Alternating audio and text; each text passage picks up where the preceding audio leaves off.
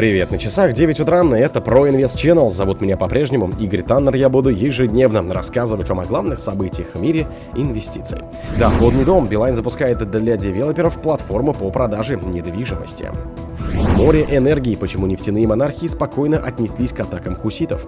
Шоколадный кризис, к чему приведет взрывной рост цен на какао-бобы. Инфляционные ожидания в России снизились впервые с октября 2023 года. Китай решил ужесточить доступ розничных инвесторов к иностранным активам. Аналитики сообщили о сокращении расходов государства на лекарства в 2023 году. Спонсор подкаста Глаз Бога. Глаз Бога это самый подробный и удобный бот пробива людей, их соцсетей и автомобилей в Телеграме. Доходный дом. Билайн запускает для девелоперов платформу по продаже недвижимости.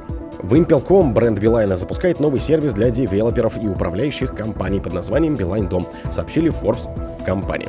Девелоперы могут через эту платформу выставлять и продавать свои объекты недвижимости, совершать на платформе сделки, а также проводить маркетинговые акции и продавать дополнительные услуги.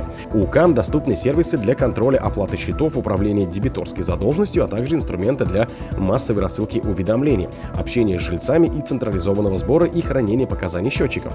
Базовый функционал платформы для УК предоставляется бесплатно. Каталог услуг управляющей компании, оплата счетов, сбор показаний счетчиков, новостная лента добавили в компании. Вымпелком планирует зарабатывать на плате за использование расширенного функционала сервиса, на комиссиях от проведения платежей за услуги, но основной фокус оператор намерен сделать на обслуживание умного дома, объясняет в компании бизнес-модель. Море энергии. Почему нефтяные монархии спокойно отнеслись к атакам хуситов? Спустя два месяца после того, как движение хуситов начало захватывать и обстреливать суда в Красном море, можно отметить, что арабские монархии региона УАЭ Бахрейн либо молчат относительно атак, либо постарались переложить часть вины с хуситов на страны Запада и Израиля. Так, например, сделали представители Саудовской Аравии и Омана.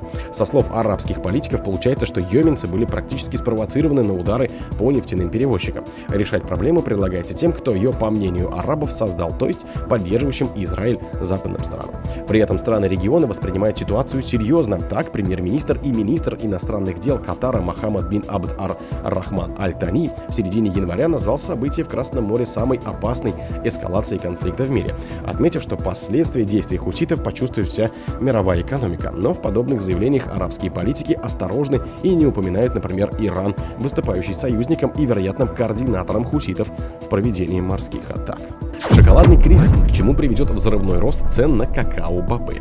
Цены на какао-бобы на мировых биржах бьют исторические рекорды. Биржевые цены мартовских фьючерсов на лондонской бирже ICE по состоянию на 18.00 по Москве 23 января достигали 3761 евро. Это 4769,5 тысяч долларов за тонну. На бирже Нью-Йорка на IMEX на в это же время цены поднимались до 4709 долларов за тонну. Оба показателя исторически огромны. В среднем фьючерсы на какао-бобы сейчас торгуются на 60-70 70% выше, чем год назад, отмечает старший партнер консалтинговой компании Елена Устюгова.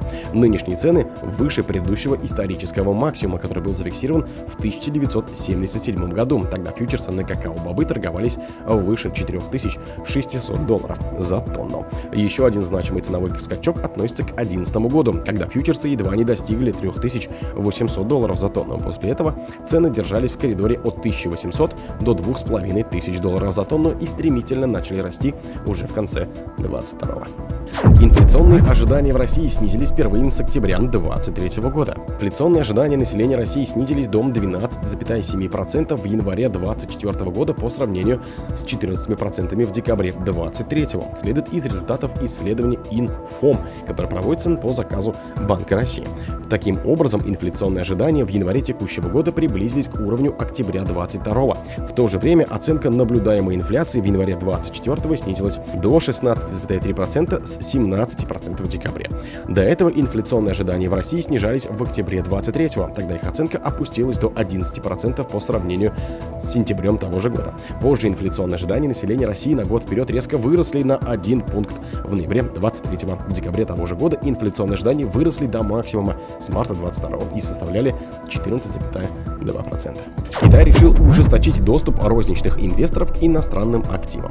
Китайские власти продолжают бороться с оттоком капитала из китайских акций, ограничивая доступ к фондам, инвестирующим в офшорные ценные бумаги, то есть котирующиеся за пределами материкового Китая, пишет Financial Times со ссылкой на уведомление фондов. Около трети таких китайских фондов в своих уведомлениях на фондовой бирже объявили, что приостановили или ограничили вложения для розничных инвесторов для поддержания стабильной деятельности и защиты интересов инвесторов, пишет Financial Times.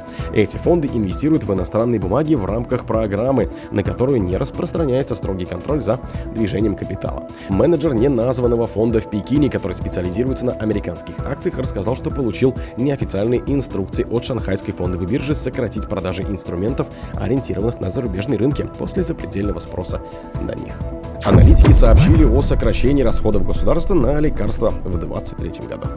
Государство в 2023 году закупило лекарства на 864 миллиарда рублей, сообщает РБК со ссылки на данные аналитической компании Headway Company. Это на 7,5% ниже показателя 2022, когда объем закупок лекарств составил 929,4 миллиарда рублей. Агентство уточняет, что речь идет о препаратах, закупаемых госзаказчиками как федеральных, так и региональных уровней. По подсчетам компании DSM Group за 11 месяцев 2023 года государство приобрело лекарств на 649,8 миллиарда рублей. Это почти на 23% меньше, чем за январь-ноябрь 22 пишет РБК. Тогда этот показатель, по данным компании, составлял 797,8 миллиарда рублей.